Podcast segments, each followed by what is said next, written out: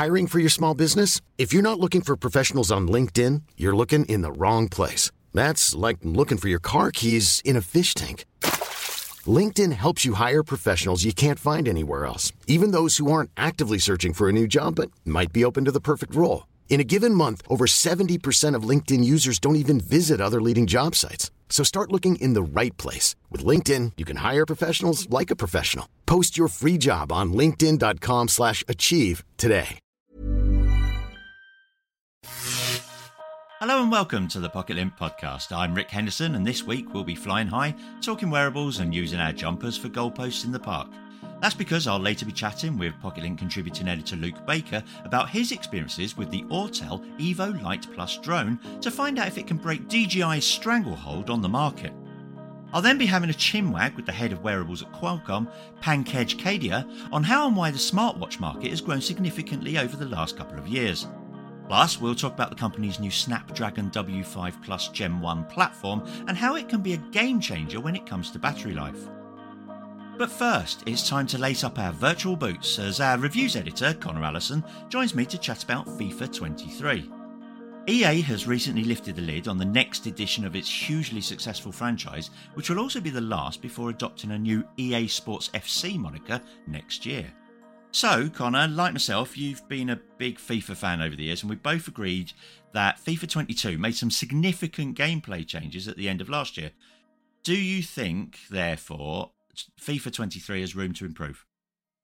I mean, I think there's always uh, always bit of room for improvement. I think FIFA 22 was, I think we both said it, haven't we? As you say, like we over the last few years, it's probably the one that stands out as the one of the better titles. I think there was some you know ropey versions. I think 19, 20, 21. Um, but I think the odd thing aside, I think FIFA 23. You know, if, we can fix some uh, defensive AI, and you know, you you are always going to get those you know incremental improvements. I think it's, it's I think it's more a case this time of building on what 22 did well rather than trying to kind of reinvent the wheel. I think. Yeah, indeed. Um, now we know that there's it has been announced. Um, there's a trailer online. If you want to go and go and watch it, you can watch it on PocketLint.com. Hey, how about that? um, but also, but also they sort of like release some of the feature lists. They haven't released everything yet. They like to do that. They like to drip feed us with information. Some of them are fully fleshed. Some some were just a sentence about it.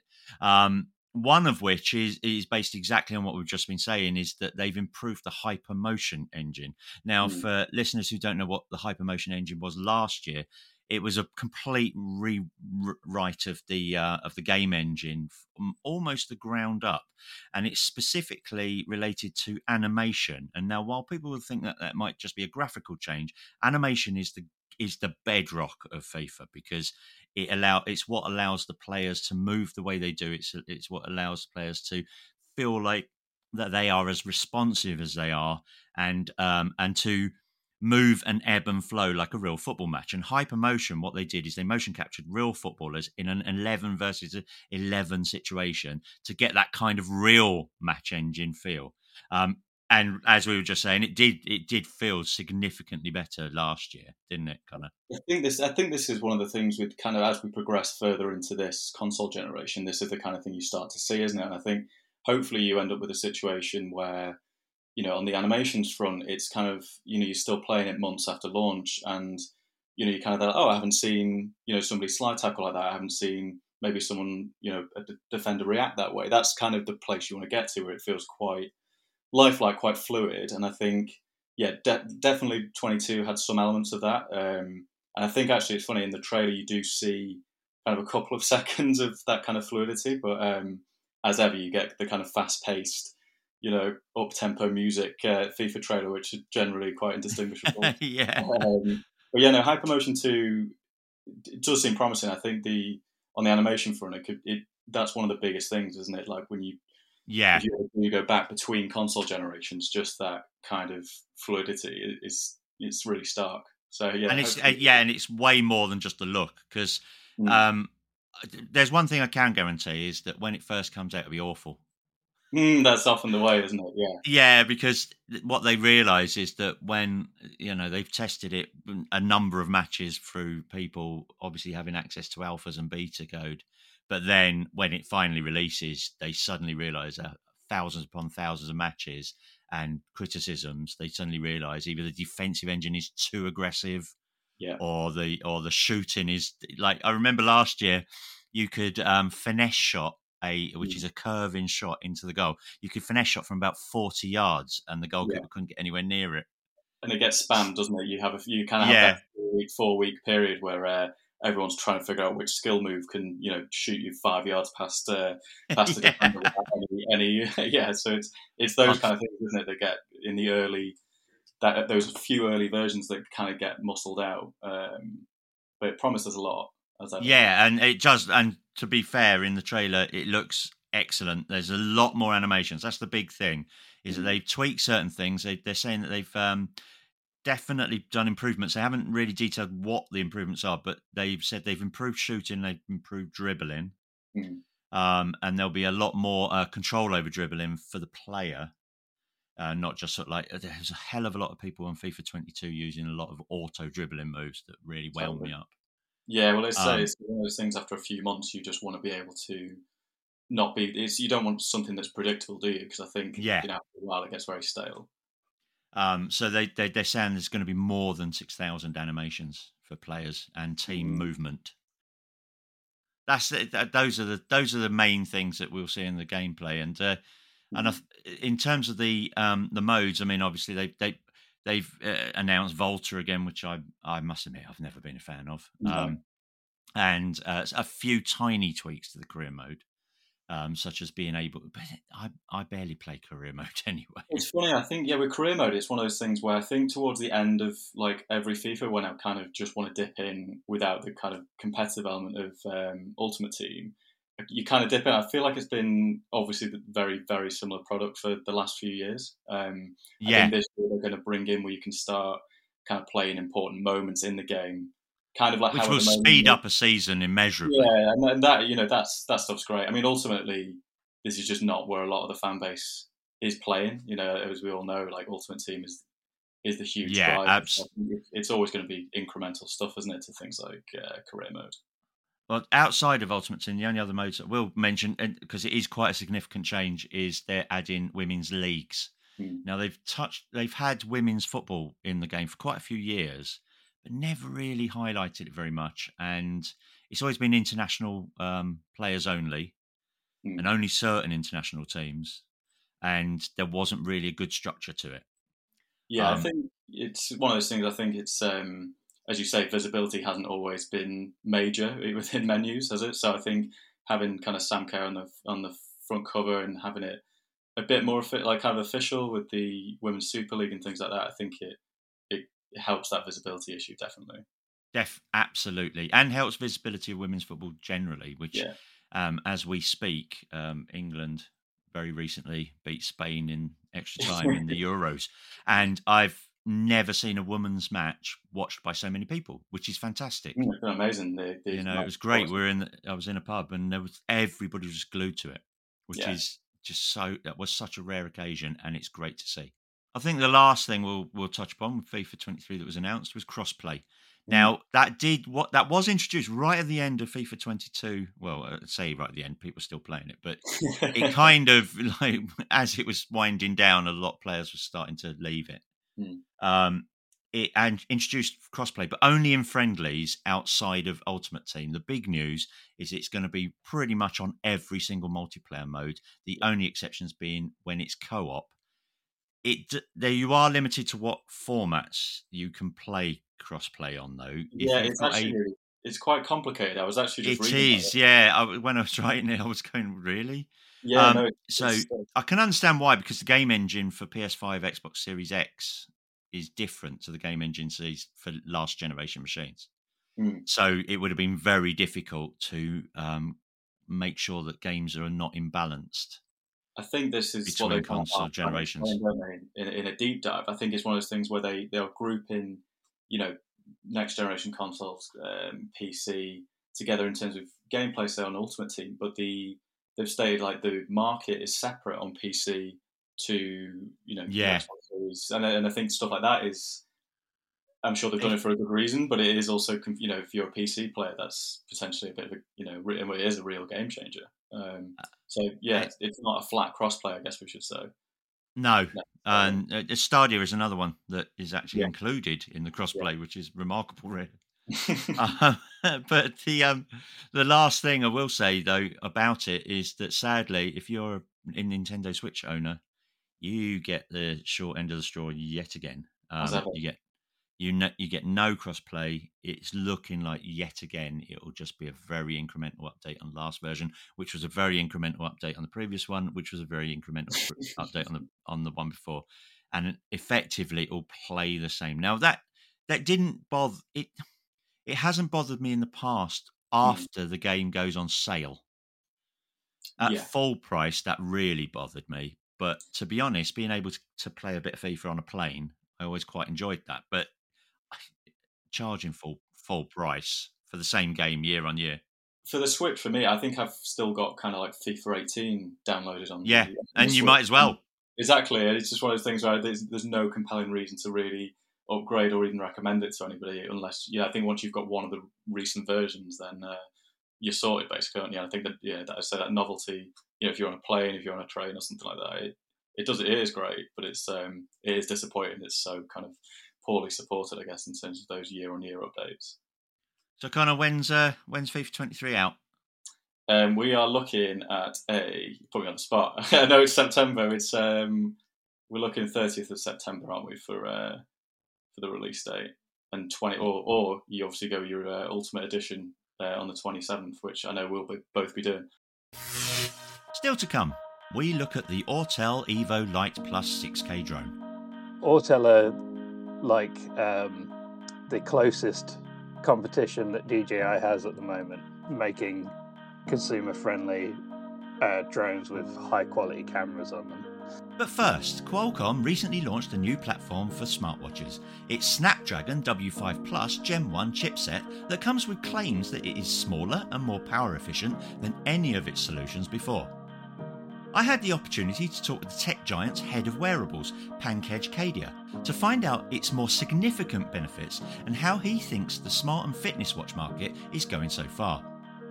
I started by asking Pankaj whether the rapid rise in wearables has been because the technology is now caught up with the concept, or whether it's because consumers are more used to them.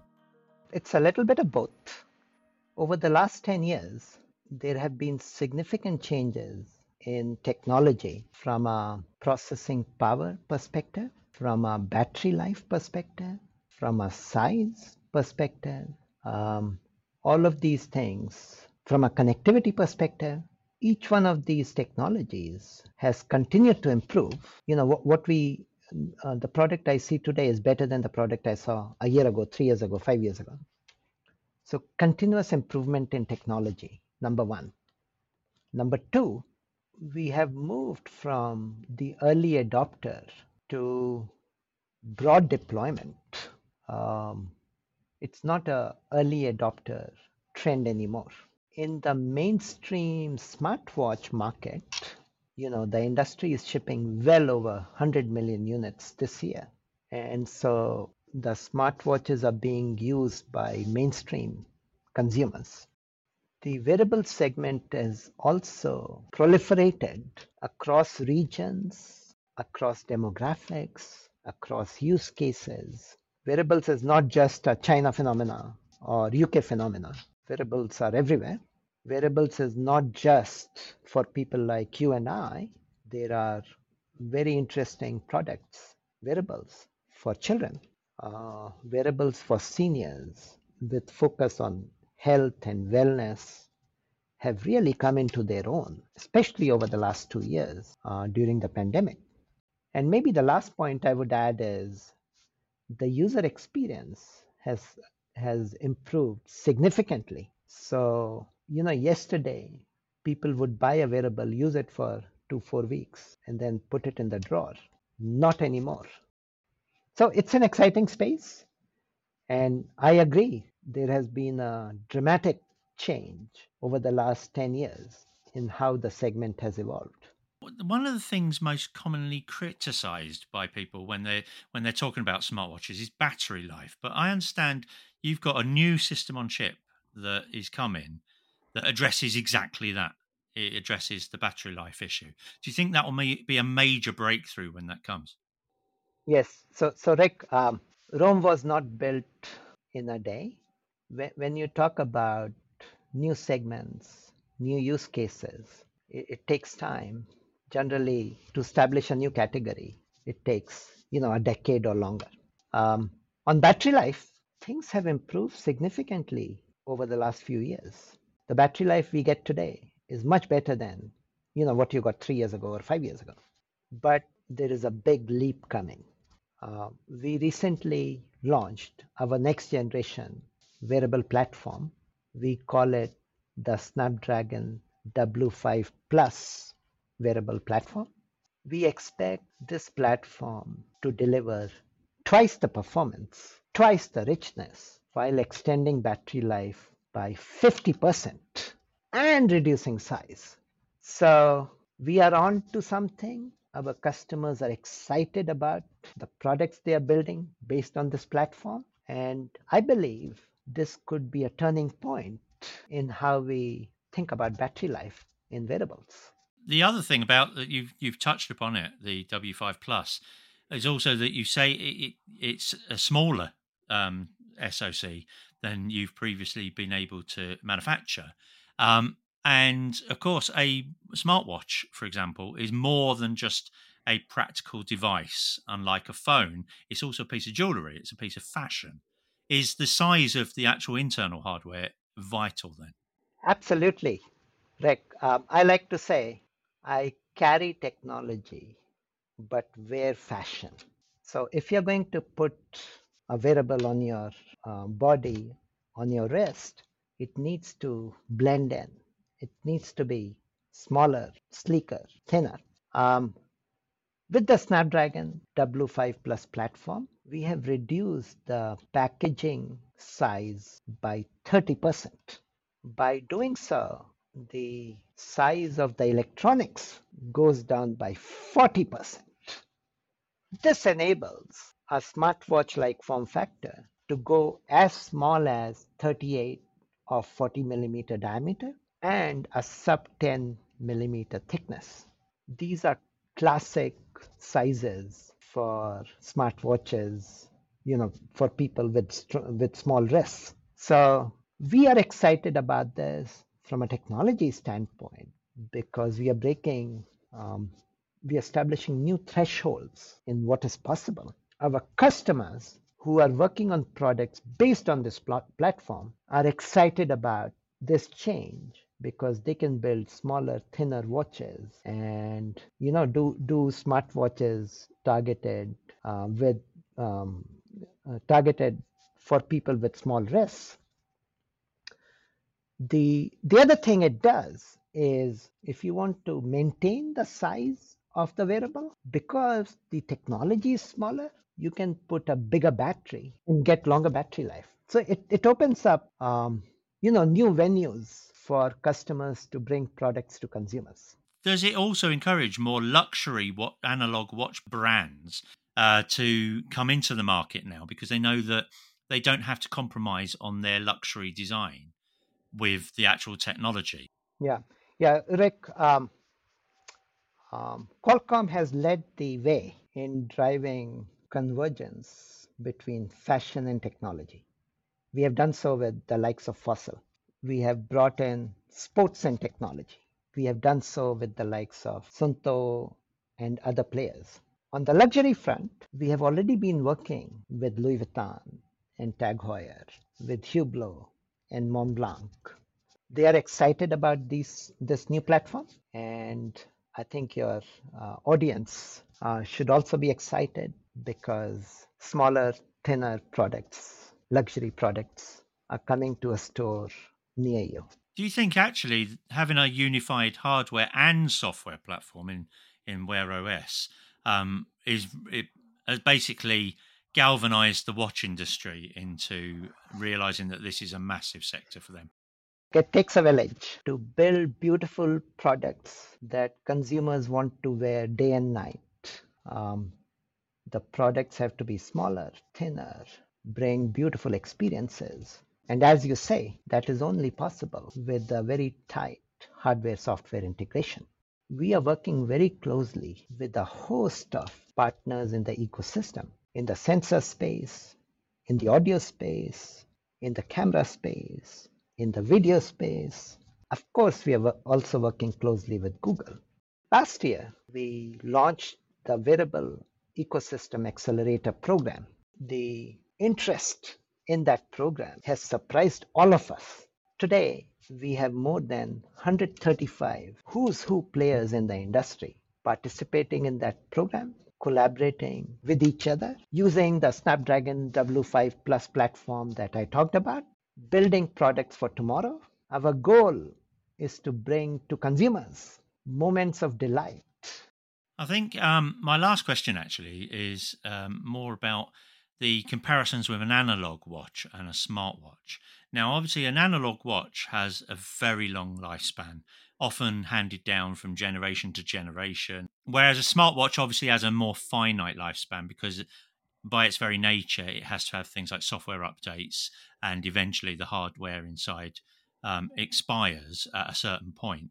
Um, do we think there will ever be a time when smartwatches will have such a much longer lifespan, lifespan that they will become a default um, watch in comparison to an analog watch, or are they just totally different things? Yeah, uh, Rick, uh, it's a little apple and oranges comparison. Um, um, I have many analog watches. I like them because they look beautiful and they tell time. As a matter of fact, sometimes I wear these watches even if the time is wrong because they look beautiful on me. When we think about a smartwatch, the value proposition is very different. Of course, the smartwatch tells time. Of course, we are making the smartwatches beautiful, smaller, sleeker, so they look good on you. But there is much more to a smartwatch. When I wear a smartwatch, I use it to pay. I use it to check in my flight. I go for a run with it. I'm listening to music. I'm getting messages. I'm getting directions. I have actually given up my car key and my home key. My smartwatch acts as my keys. That's the device I rely on day in and day out. You, you know, um, earlier this week on Tuesday, I got in my car. I drove a mile. I realized I forgot to put my smartwatch on. I drove back. because I can't live without one. And so we come to our weekly review. Luke Baker has been flying the Autel Evo Lite Plus to give us his lowdown on the highly spec drone and the state of the drone market in general. So, Luke, what do you think of the Autel? Tell us all about it. Right, so the the Autel Evo Lite Plus is kind of a drone that positions itself between the DJI Air 2S and the Mavic 3. Um, obviously, they're both DJI drones, as most of most consumer drones are, all the popular ones at least. But Autel are like um, the closest competition that DJI has at the moment, making consumer friendly uh, drones with high quality cameras on them. And um, yeah, I, I think it, it's quite a smart move that they did that, really, because they don't have a direct competitor um, in terms of specs from DJI. So, but otherwise, it's kind of like the Air 2S, but with an ad- with an adjustable aperture and um, better handling in uh, high winds and kind of inclement weather. So if you like, if you're looking for an Air 2S, but you want those extra features, that's the one that you go for because there's no, there's nothing else offering that except for the Mavic for the Mavic Three, which is much more expensive and heavier and bigger. In basic terms, what kind of does it offer? What uh, what's the spec of the camera, um, and what kind of battery life are we expecting? So um, the camera shoots up to 5.4K video, It does. Interestingly, it says 6K on the actual camera housing, but it's it's 5.4. So I don't really know what that's about. Um, as well as all your other standard resolutions like 4K 60, um, 1080 60, etc. Um, and 20 megapixel in photos, and you can shoot raw photos as well. And um, you get well, they advertise 40 minutes flight time, but that's kind of ideal world scenario where there's absolutely no wind and you're flying at a steady speed and not, not realistic basically. Um, but we still got over 30 minutes on pretty much every flight and it was always a bit windy. So the, the battery life's really good actually. That was one of the most impressive um, parts. Just how it's very flies very well flies very smoothly and for a long time which is pretty great Is it easy to uh, pick up and fly? Yeah, it actually just feels pretty much like any of DJI's drones. So if you've ever flown a drone, you can pick it up and, and off you go. Um, the biggest downside with it compared to DJI stuff is um, the autonomous tracking. So, you know, you can like select a person or a vehicle or whatever, usually, and the drone will just follow them. Um, it's very limited on Autel's system. So, you can only follow people to start with, and you can only follow from behind them. So, whereas with DJI, you can make it fly backwards if you want, and you can select a car if you want or whatever you like and it will follow it um, but yeah autel's got a long way to go there and they've been incrementally adding more and more support for that in um, firmware updates and the like. But um, yeah it needs work. It doesn't especially if you tell it to follow someone but you're the person you tell it to follow is not moving away from the drone. It doesn't really know what to do and it kind of freaks out and just waves around in the sky, which is a bit scary, especially when it costs well over a grand and a half. So Yeah. not for So- the faint of heart. Would you say that the uh, the Evo Lite Plus is sort of like more prosumer than consumer? yeah, yeah, definitely. Um, it's kind of it's it's encroaching on the Mavic Three territory. Um, so yeah, kind of I guess a very serious hobbyist or someone who's being paid for video or photo work is is kind of the target audience for this. Do you think that for there's a there's a market for normal consumers, or is it really just content creators that are that are looking at drones these days? Yeah, so I think it it depends on the type of drone because obviously there's there's a lot of types, but the kind of DJI and Autel drones that we've been talking about are very heavily focused around content creation of some kind, whether that's you know producing videos for clients or YouTube videos or even real estate kind of stuff.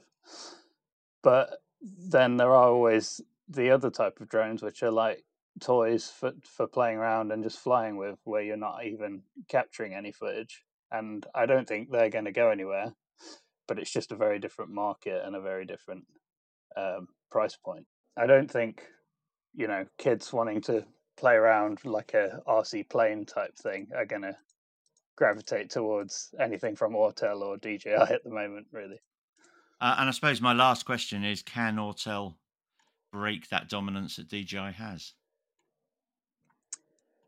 Well, they're not there yet, but they are they are closer than anyone I've seen in the past. Um, I think really DJI's edge at the moment is the refinement in their software and a few pieces of design, like the the remotes that DJI um, provide with their drones have spaces to store the sticks and the cables, so you've got everything neat and together. Whereas Autel's design has got a little bit of a way to go to catch up with that but they hit a good price point.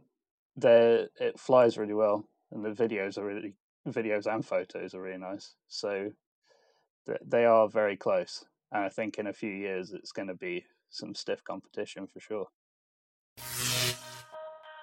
And that's it for this week's podcast. I hope you found it all very enjoyable. If so, please leave a review on your listening platform of choice. For now, I've been Rick Henderson, and I hope you'll join us for our next podcast, where we'll have another packed lineup of guests and tech for you. Keep safe.